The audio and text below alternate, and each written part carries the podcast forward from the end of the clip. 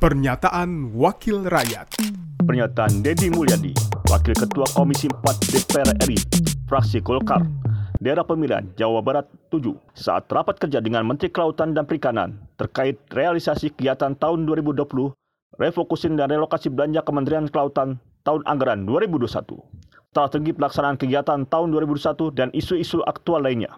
Kita tiap hari berteriak-teriak tentang membela nelayan. Kalau kemarin kita membela petani, saya titip pesan saja. Di Bangka itu para nelayan sudah hampir tidak bisa melaut. Dia tiap hari berhadapan dengan PT Timah dan dikawal oleh petugas karena mereka memiliki izin usaha yang resmi.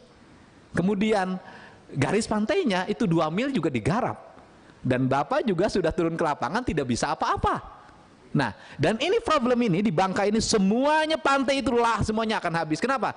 Timah mengguritanya luar biasa dan menyingkirkan nelayan. Dan nelayan lebih sedih lagi ketika dia protes, dia diperiksa oleh Polda, menghalang-halangi penambangan, melanggar undang-undang.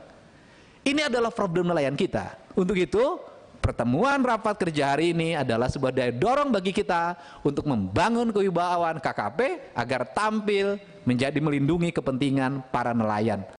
Pernyataan Dedi Mulyadi, Wakil Ketua Komisi 4 DPR RI, fraksi Golkar, daerah pemilihan Jawa Barat 7.